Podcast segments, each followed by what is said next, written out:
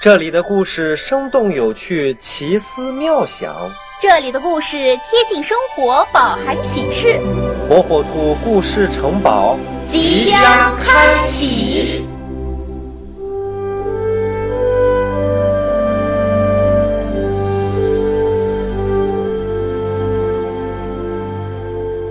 小朋友们，大家好，我是火火兔。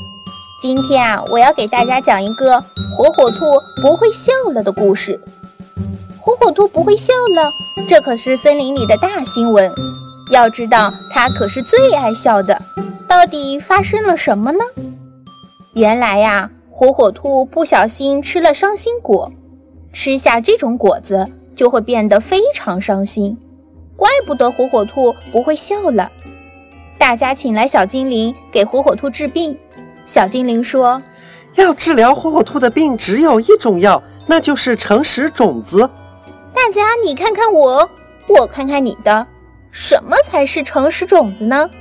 小精灵拿出诚实种子，然后种在了土里，并告诉大家说：“诚实种子只有听到实话才会开花结果，最后结出来的果子就是能治好火火兔的药。”说完，小精灵就飞走了。火火兔在一旁伤心地看着大家，大家都不想说出自己心中的小秘密，可是为了自己的好朋友火火兔，又不得不说。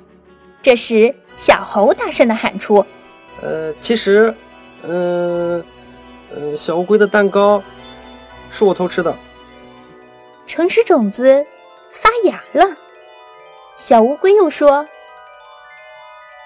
诶，山羊老师的花瓶是我打碎的。